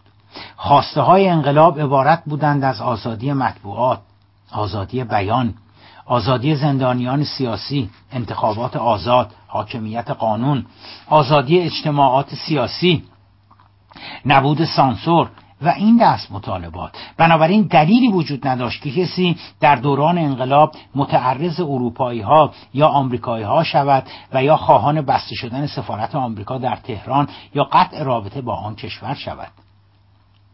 در این حال این واقعیت را هم نمی‌توان نادیده گرفت که علا رقم آن که خواسته های انقلاب دموکراتیک و مدنی بودند و نه آمریکا ستیزی و نه غرب ستیزی جزء خواسته ها و اهداف انقلاب نبودند اما هنوز سال نخست انقلاب به انتها نرسیده بود که امواج نیرومند آمریکا ستیزی همچون سیلی خروشان در کشور به راه افتاد. و نخستین اشیایی که آن سیل بنیانکن با خود برد همان خواسته ها و اهداف انقلاب اسلامی می بود همان اهداف دموکراتیک انقلاب. این تحول یا درستتر گفته باشیم این به راه افتادن امواج گسترده و پرقدرت آمریکا ستیزی که عملا تا به امروز سال 1395 ادامه پیدا کرده است علا رقم تأثیرات بسزای آن در شکل دادن بسیاری از تحولات مهم ایران بعد از انقلاب کمتر مورد یک بررسی آلمانه و فارغ از ملاحظات سیاسی و ایدئولوژیک قرار گرفته است. فرض حاکمیت طی 37 سال بعد از انقلاب همواره آن بوده که انقلاب اسلامی ذاتا استکبار ستیز است. بنابراین رویارویی با آمریکا امری محتوم و اجتناب ناپذیر بوده است. توجیه دیگر حاکمیت آن بوده که چون آمریکایی ها در ایران منافع زیادی داشتند که در نتیجه انقلاب همه آنها را از دست دادند بنابراین از فردای پیروزی انقلاب و تشکیل نظام اسلامی جدید در ایران بنای انواع دشمنی ها و توطعه ها علیه آن را گذاردند. در تبیین رسمی حکومتی دشمنی با آمریکا از یک سو در ذات انقلاب اسلامی نهفته بوده و از سوی دیگر به زیاد خواهی و روحیه استکباری آمریکا باز میگردد. به اینکه نمی‌تواند در ایران یک نظام مستقل یک نظام مردمی قائم به خود قائم به مردم را پذیرا باشد. آمریکا چون ذاتا دارای خلق و خوی استکباری است بنابراین نمی‌تواند در جمهوری اسلامی ایران یک نظام سیاسی مستقل را تحمل کند. اینها توجیهات و دلایل حاکمیت جمهوری اسلامی ایران برای پیشبرد سیاست آمریکا ستیزیش می باشد اما واقعیت آن است که نه آمریکا ستیزی و استکبار ستیزی در ذات انقلاب بود نه انقلاب برای مبارزه و رویارویی با غرب و شرق و نابودی نظام سلطه به وجود آمد. و نه اساسا علت نارضایتی مردم. از رژیم قبل از انقلاب به این خاطر بود که چرا شاه به آمریکا یا به غرب نزدیک است. اینکه مردم مخالفان مبارزان و به اصطلاح اپوزیسیون رژیم شاه نخبگان سیاسی و رهبران مذهبی و غیر مذهبی نهزت از جمله خود رهبر انقلاب مرحوم امام خمینی چه خواسته هایی داشتند و علت نارضایتیشان از رژیم شاه کدام بود روشنتر و مستندتر از آن است که امروزه بشود پیرامون آنها دچار ابهام و اما و اگر شد. آرشیوی غنی وجود دارد که به وضوح نشان می‌دهد علت نارضایتی از رژیم شاه چه بود و مردم در تلاش برای سرنگونی آن رژیم و تشکیل یک نظام جدید اسلامی به دنبال تحقق کدام آرمانها، آرزوها، انتظارات و اهداف بودند. حجم انبوهی از مطبوعات دوران انقلاب، سخنرانیها، نوشته ها و مصاحبه های چهره ها و شخصیت های سیاسی اهم از اسلامگرا، چپگرا، ملیگرا بیانیه ها و اعلامیه های سازمان ها، گروه ها و جریان های سیاسی گوناگون نامه های راهپیمایی های تاریخی دوران انقلاب و بالاخره صدها فقره مصاحبه های مرحوم امام خمینی در نوفل و شاتو به همراه سخنرانی ها و اعلامیه های ایشان مربوط به دوران انقلاب تمامی اینها موجود هستند و به وضوح به دو پرسش کلیدی پیرامون انقلاب پاسخ میدن اینکه علت اعتراض و نارضایتی از رژیم شاه کدام بود و ثانیا چه تصویر و تصور و چه سیمایی از نظام جدیدی که قرار بود جایگزین رژیم شاه می‌شد در کشور وجود می داشت در آن مقطع. تنها تصویری که ارائه نمی شود تصویر یک رژیم انقلابی است که با شرق و غرب در افتاده نظام جهانی سلطه را می‌خواهد به زیر بکشد رژیم سهیونیستی را می‌خواهد نابود کند رژیم های وابسته در منطقه را می‌خواهد سرنگون کند آمریکا را به چالش بکشد و سرانجام می‌خواهد باورهای اسلامیش را جایگزین تمدن فاسد و رو به انحطاط غرب نماید. اما چرا چنین شد؟ و چرا انقلاب این چنین به مسیر رادیکالیزم انقلابی افتاد و چه شد که آرمانهای دموکراسی خواهانه و آزادی خواهانه آن به مفاهیمی همچون صدور انقلاب ضدیت و رویارویی با غرب در افتادن با آمریکا و این دست ادبیات و گفتمان تبدیل شدند. پاسخ به این پرسش مهم و کلیدی انقلاب در حقیقت ما را مجددا به تداوم بحثمان باز میگرداند. یعنی به نگاه غرب ستیزانه ما به غرب و تداوم آن بعد از انقلاب. و درستتر گفته باشیم پررنگتر و خسمانه تر شدن غرب ستیزی در ایران پس از پیروزی انقلاب اسلامی. حال می‌رسیم به یکی از اصلی ترین و بنیادی ترین دلایل غرب ستیزی در جامعه امروزی ایران. باز تولید غرب ستیزی توسط اسلامگرایان رادیکال بعد از پیروزی انقلاب اسلامی از میان همه دلایلی که تا کنون در تبیین اسباب و علل پیدایش گفتمان غرب ستیزی در ایران معاصر برشمردیم این آخری جایگاه ویژه‌ای را به خود اختصاص می‌دهد. دلایلی که تاکنون برشمردیم بیشتر به اسباب و علل و ریشه های تاریخی به وجود آمدن گفتمان غرب ستیزی در ایران می پرداختند. اما دلیل آخری که مطرح کردیم ما را بیشتر به جامعه ایران امروزی و تحولاتی که به دنبال پیروزی انقلاب اسلامی در جامعه ما اتفاق افتاده است مرتبط می سازد. همانطور که دیدیم غرب ستیزی تا قبل از انقلاب ریشه در ادبیات و تفکرات مارکسیستی داشت که حزب توده از اوایل دهه 1320 در کشور اشاعه داده بود.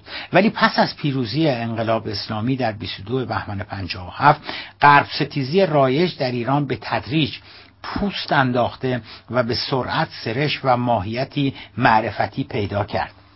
غرب ستیزی مارکسیستا اساس و بنیان معرفتی هستی شناسانه و ایدئولوژیک نداشت. نه مارکسیستا و نه مارکسیزم تضاد جوهری و معرفتی با غرب و مفروضه های تمدنی آن نداشتند و ندارند.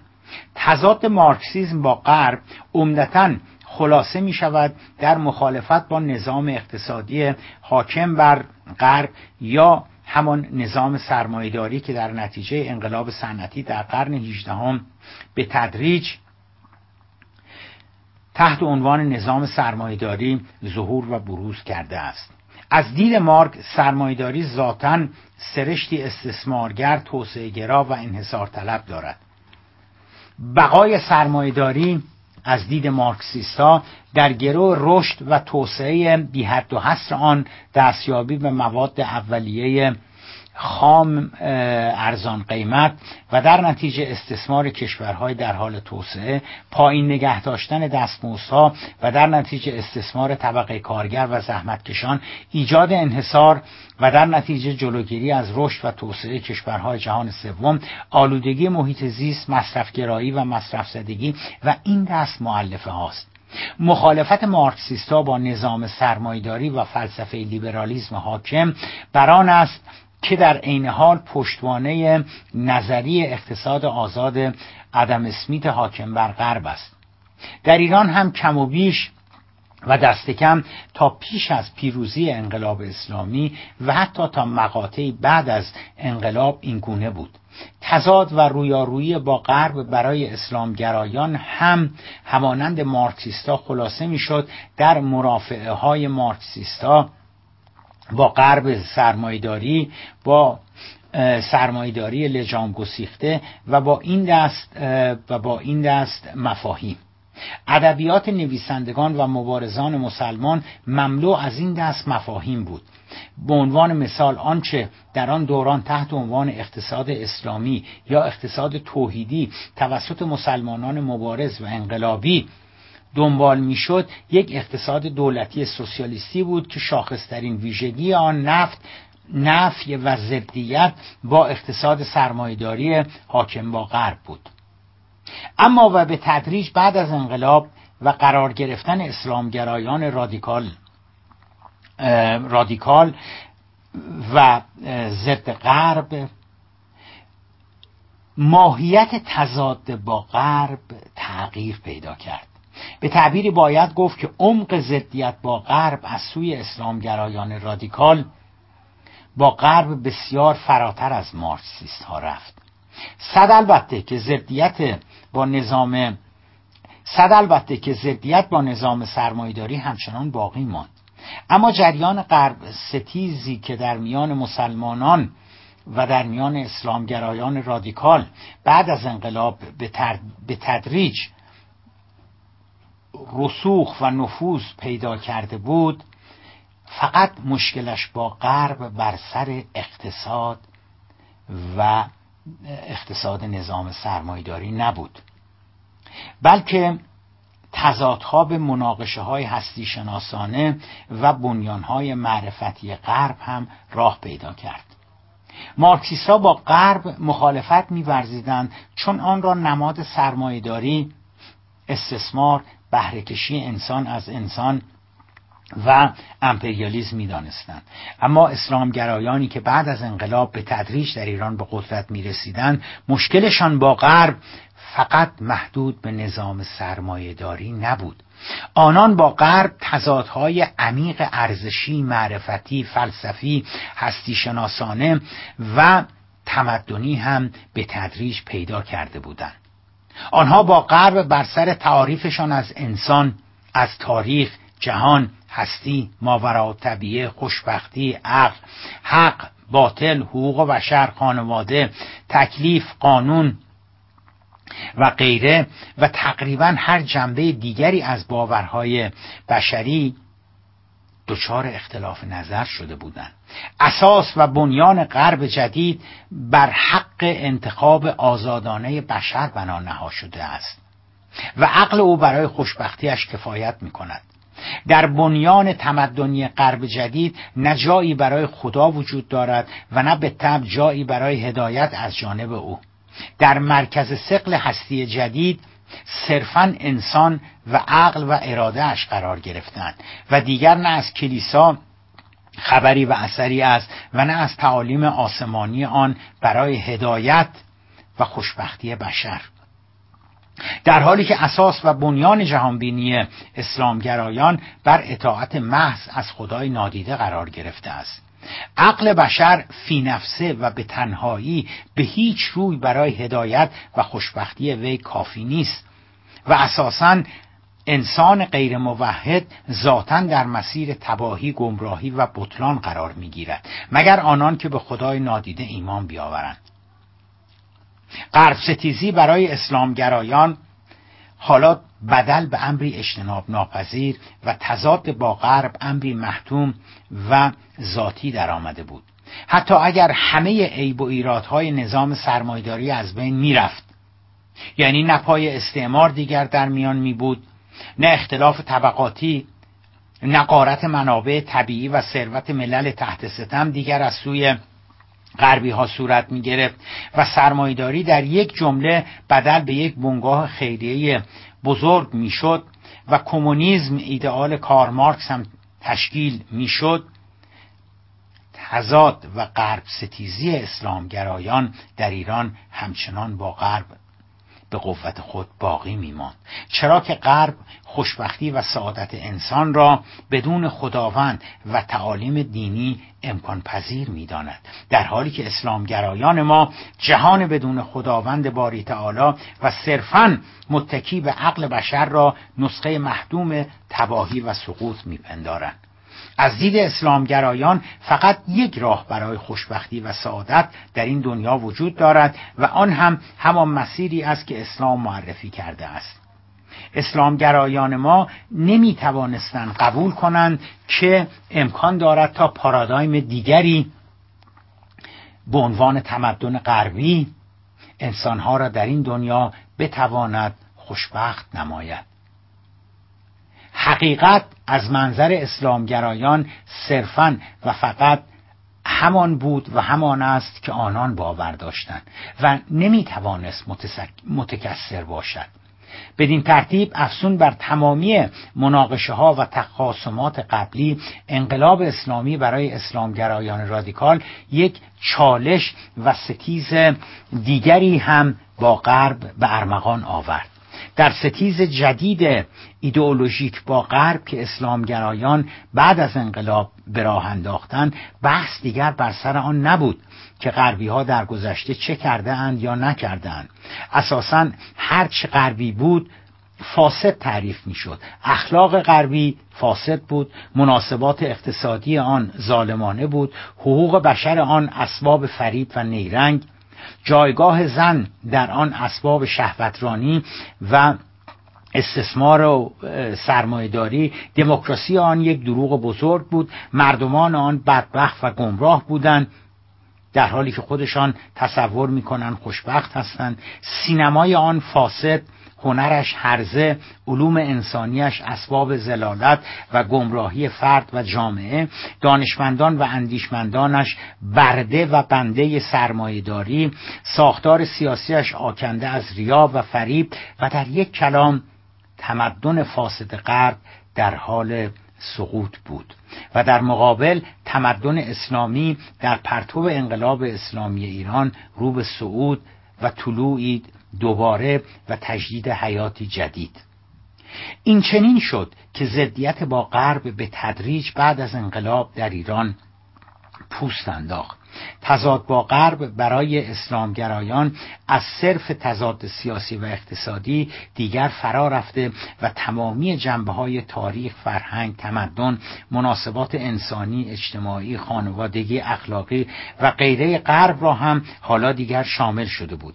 از آنجا که شریعت در مناسبات غربی جایی نداشت بنابراین و از دید اسلامگرایان همه مناسبات غربی اهم از فردی و اجتماعی آن فاسد بودند و ما نمی بایست از تمدن غرب هیچ گونه الگو برداری و تقلیدی انجام می‌دادیم.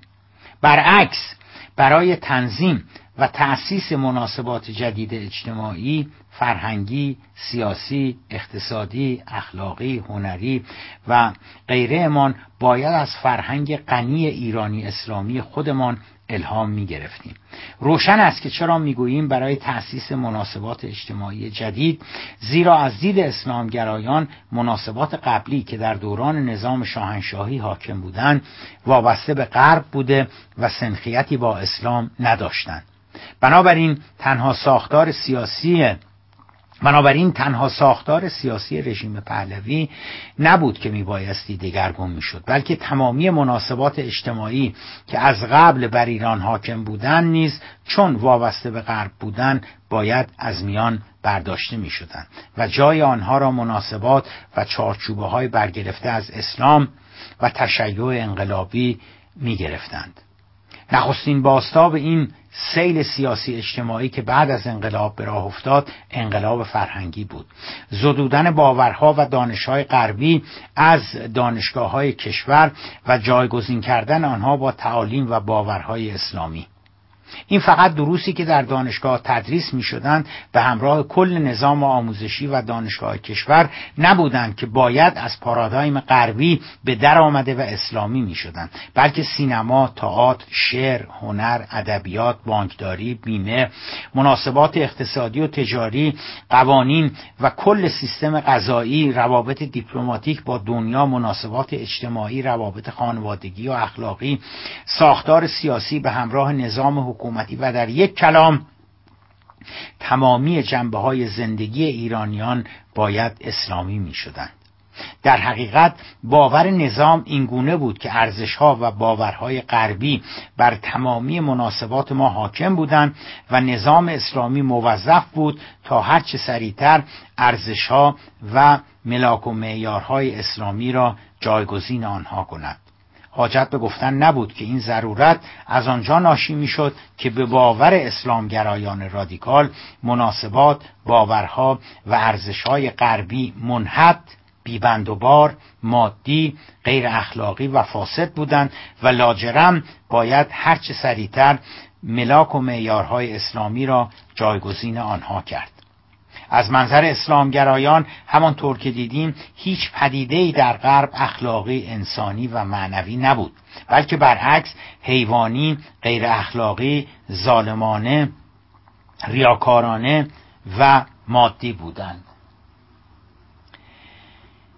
اینکه قرائت اسلامگرایان از غرب و فرهنگ و تمدن آن چقدر با واقعیت ها منطبق است در ورای کار ما قرار می‌گیرد. همچنین اینکه معرفی غرب از منظر آنان چقدر توانسته جلوی جذابیت غرب را برای نسلهای بعد از انقلاب بگیرد را آن هم باز در ورای کار ما قرار می‌گیرد. اما غرب ستیزی که آنان بعد از به قدرت رسیدن در ایران به راه انداختن از یک بابت با کار ما مرتبط می شود و آن پیوند عبارت است از ارتباط با پدیده آمریکا ستیزی که بعد از انقلاب در ایران بدل به اصلی ترین گفتمان سیاسی شد. این پدیده هم ارتباط تنگاتنگی با غرب ستیزی که بعد از انقلاب به راه افتاد پیدا می کند هم از جهاتی حیات سیاسی مستقل خود را دارد. به این معنا که پدیده آمریکا ستیزی که در ایران بعد از انقلاب همزمان با غرب ستیزی به راه افتاد هم از یک سو بسیاری از مختصات غرب ستیزی را در خود جای داده و هم در این حال دارای ویژگی های مخصوص به خودش نیز می باشد غرب ستیزی و آمریکا ستیزی ضمن آنکه در بسیاری جهات یکدیگر را تشدید و تقویت می کردند و می کنند در این حال هم از حیات جداگانه برخوردارند. علت آنکه ما به روی نزدیکی و در عین حال تفاوت میان این دو پدیده احتیاط می کنیم به واسطه آن است که غرب ستیزی می تواند بدون آمریکا ستیزی به حیات خودش ادامه دهد. می توان تصور کرد که روزی روابط میان ایران و آمریکا عادی شده باشد. اما و در عین حال غرب ستیزی همچنان ادامه داشته باشد. به هر حال آنچه به عالم واقعیت نزدیکتر بوده است آن است که غرب ستیزی و آمریکا ستیزی در ایران بعد از انقلاب همانند دوبال یک پرنده بودند. اسباب و علل پیدایش پدیده آمریکا ستیزی و تأثیر و تأثیرات آن بر جهات مختلف حیات سیاسی و اجتماعی ایران بعد از انقلاب خارج از مبحث ماست. فقط به این نکته بسنده کنیم که اگر گفته شود هیچ پدیده به اندازه آمریکا ستیزی بر تمامی ابعاد جامعه ایران بعد از انقلاب اثرگذار نبوده است سخنی به اقراق نرفته است. واقعا کدام جنبه از زندگی سیاسی اجتماعی و اقتصادی ایران بعد از انقلاب را می‌توان سراغ گرفت که مستقیم و یا غیر مستقیم آمریکا ستیزی بر آن تأثیر نگذارده باشد؟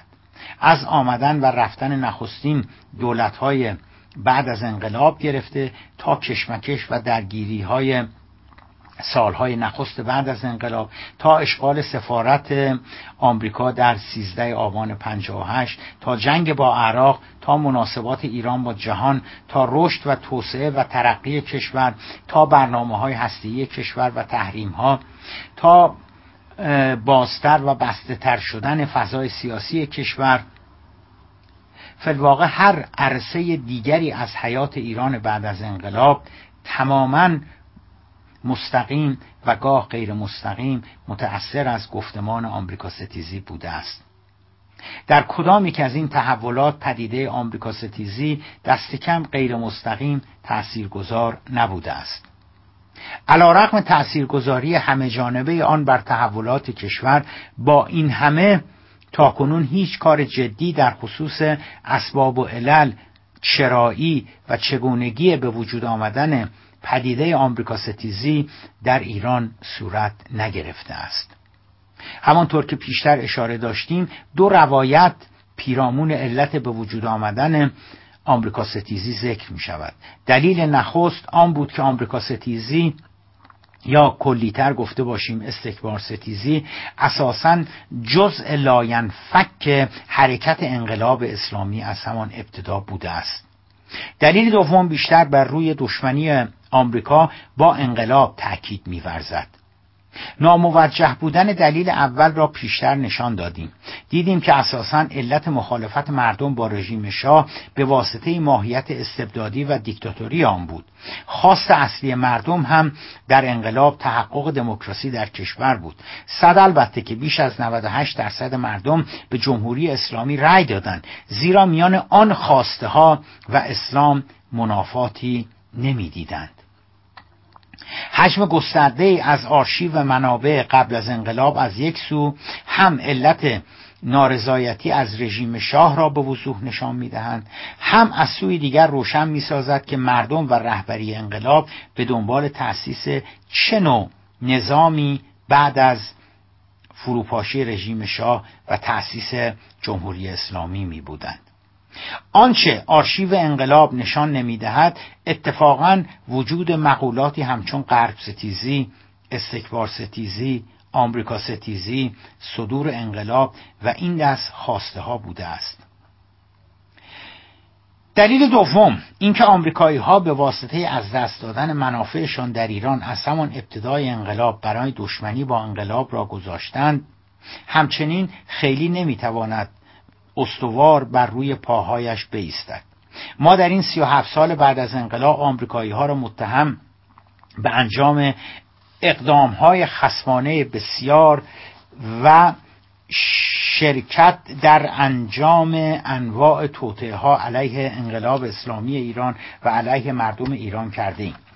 در این حال بسیاری از این اتهامات را نه هیچ وقت خود آمریکایی ها پذیرفتند و نه یک مرجع سالس صحت و سقم صحت و سقم آنها را تایید کرده است. و نه نوعا به روی این اتهامات در داخل کشور خودمان تحقیقاتی صورت گرفته است. بماند اینکه بسیاری از روایت های ما از اقدامات خصمانه آمریکایی‌ها تحریف شده هستند. و خیلی از آنها در حقیقت نادرست می باشند و ساخته و پرداخته ذهنیات خودمان هستند. نکته دوم که از این هم مهمتر است ما همواره اقدامات خصمانه آمریکا را یک سویه روایت کردیم. هرگز نگفته ایم که این یا آن واکنش خصمانه آمریکا علیه ما در واکنش به کدام اقدام ما بوده است.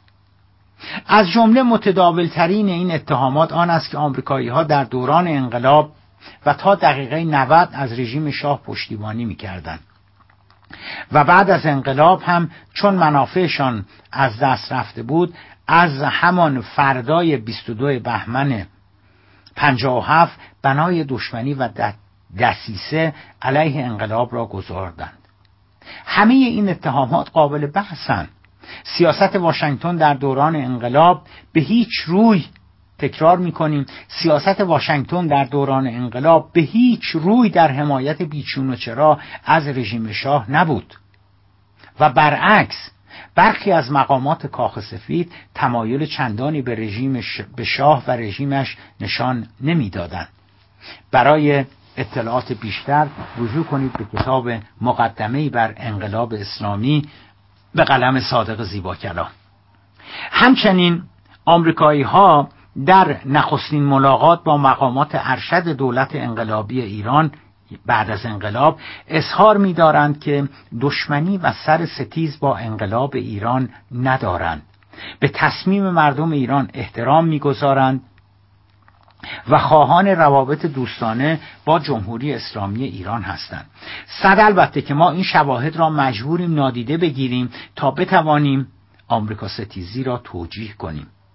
تمامی موارد دیگر کیفرخواست ما علیه آمریکا در این سی و هفت ساله بعد از انقلاب با حقیقت و روایت های تحریف نشده فاصله بسیاری دارند. در صحت و درستی بسیاری از آنچه ما بعد از انقلاب به آمریکا نسبت داده ایم تردیدهای جدی وجود دارد. تلاش آمریکا در بروی کار آوردن وابستگانش بعد از انقلاب یعنی لیبرال ها یعنی دولت موقت یعنی ابوالحسن بنی صدر به راه انداختن گروه های معارض یعنی سازمان مجاهدین و سایر گروه هایی که به سمت مبارزه مسلحانه با نظام رفتن.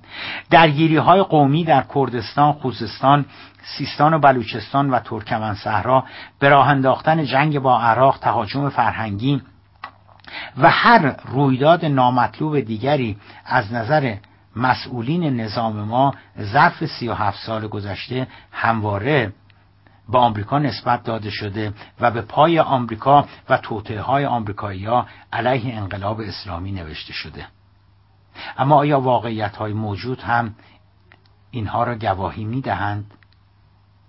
آخرین مطلبی که پیرامون تشابه و در این حال همزاد پنداری میان غرب ستیزی و آمریکا ستیزی باید گفت کارکرد هویت بخشی یا هویت آفرینی آنان است هر دوی این پدیده ها در ضدیت با دیگری به وجود آمده اند. غرب ستیزی در ضدیت و نفی تمدن غرب شکل گرفت و آمریکا ستیزی در نفی قدرت سیاسی به نام آمریکا. هر دوی آنان در نفی و غیریت سازی یا در نفی دیگری در حقیقت هویت خود را می‌سازند. اسلامگرایان با نفی تحقیر مردود باطل پست و حیوانی دانستن غرب یا دیگری در حقیقت هویت پاک بر حق انسانی متعالی شایسته و الهی خود را می‌سازند. مشابه همین وضعیت در رابطه با آمریکا به عنوان سمبل بیعدالتی، زورگویی، تجاوزگری، توحش، خشونت و نظامیگری کور در برابر جمهوری اسلامی ایران به عنوان مظهر استقلال طلبی انسانیت حمایت از محرومین مظلومین عدالتخواهی رعایت حقوق دیگران و رعایت عدل و انصاف در رابطه با کشورهای دیگر. برای خود قائل است و خود را اینگونه تعریف کرده است. به بیان ساده تر ایران اسلامی هویت خیش را در تضاد و تقابل و در غیریت سازی با دیگری به نام آمریکا تعریف می کند. اگر اهریمن سیاهی و تاریکی به نام آمریکا نباشد در آن صورت فرشته سفیدی و روشنایی به نام ایران اسلامی نمی‌تواند معنا و مفهومی پیدا کند. ایران اسلامی نیاز به عنصر آمریکا ستیزی دارد تا از رهگذر این ستیز هویت خیش را باز تولید کند. همانطور که اسلامگرایان به نفی غرب نیاز دارند تا هویت تمدنی برتر موحد خیش را بر دیگران عینیت ببخشند. ختم کلام آن که غرب ستیزی در ایران معاصر با ورود مارکسیز به واسطه حزب توده در دهه 1320 متولد شد. این پدیده در مرحله بعدی توانست وارد تفکرات اسلامگرایان شود. غرب ستیزی در تفکر اسلامگرایان دچار دگردیسی و تکامل شده و افزون بر تضاد اقتصادی با نظام سرمایهداری اسلامگرایان با تمامی تمدن و ارزش های غربی به مخالفت برخاستند مجموعه‌ای از دلایل تاریخی اجتماعی و سیاسی منجر به تداوم و گسترش غرب ستیزی در ایران شدند. به نحوی که وقتی انقلاب اسلامی در ایران اتفاق افتاد تمامی گروه های اپوزیسیون علیه رژیم شاه متأثر از گفتمان غرب ستیزی بودند. به موازات غرب ستیزی در سالهای مقارن با انقلاب مخالفت با آمریکا هم در بسیاری از گروه های رادیکال اهم از مارکسیس یا اسلامگرا رواج پیدا کرده بود. در عین حال و علا رقم آن که بعد از انقلاب همواره تبلیغ شده است که ضدیت با آمریکا در ذات انقلاب اسلامی نهفته بوده است اما واقعیت آن است که دلیل وقوع انقلاب و دلیل اصلی نارضایتی از رژیم شاه نه غرب ستیزی بود و نه ضدیت با آمریکا. خواسته های مردم در تقیان علیه رژیم شاه مجموعه از مطالبات مدنی و دموکراتیک بود. آزادی زندانیان سیاسی آزادی بیان آزادی اندیشه انتخابات آزاد و حاکمیت قانون خواسته های اصلی مردم و رهبری انقلاب در دوران انقلاب بودند. رأی بالا به جمهوری اسلامی بعد از انقلاب به معنای آن بود که مردم خواسته ها و انتظارات سیاسیشان را در قالب یک نظام اسلامی قابل تحقق میپنداشتند. اما بعد از انقلاب و با واسطه مجموعه از دلایل از جمله رقابت با مارکسیستا رقابت میان جریان های اسلامگرا بهرهبرداری های سیاسی افزایش محبوبیت جنگ قدرت فرصت طلبی سیاسی و دلایل دیگر به سرعت و در همان ماههای نخست انقلاب امواج نیرومند آمریکا ستیزی در کشور را به راه انداختند. اشغال سفارت آمریکا در 13 آبان 58 به سرعت چهره سیاسی ایران را دگرگون کرد و آمریکا ستیزی بدل به گفتمان اصلی انقلاب شد. به تدریج خواسته های اولیه و اصلی انقلاب اسلامی ایران جای خود را به خواسته ها و اهداف جدیدی همچون آمریکا ستیزی، استکبار ستیزی، صدور انقلاب، حمایت از جنبش های رهایی بخش، مبارزه با نظام جهانی سلطه و نابودی اسرائیل دادند. به راه افتادن امواج نیرومند آمریکا ستیزی باعث تقویت و پررنگ شدن دشمنی با غرب هم شد. غرب ستیزی هویت هویت تمدنی فرهنگی و هستی شناسانه انقلاب اسلامی را تعریف کرد و آمریکا ستیزی هویت سیاسی و بین المللی آن را. با گذشت زمان هر دو بدل به هویت اصلی جمهوری اسلامی شدند. به نحوی که امروزه و با گذشت سی و هفت سال از به راه افتادن آمریکا ستیزی و غرب ستیزی مشکل بتوان هویت نظام اسلامی را بدون آنها تعریف کرد. 22 آذر 1395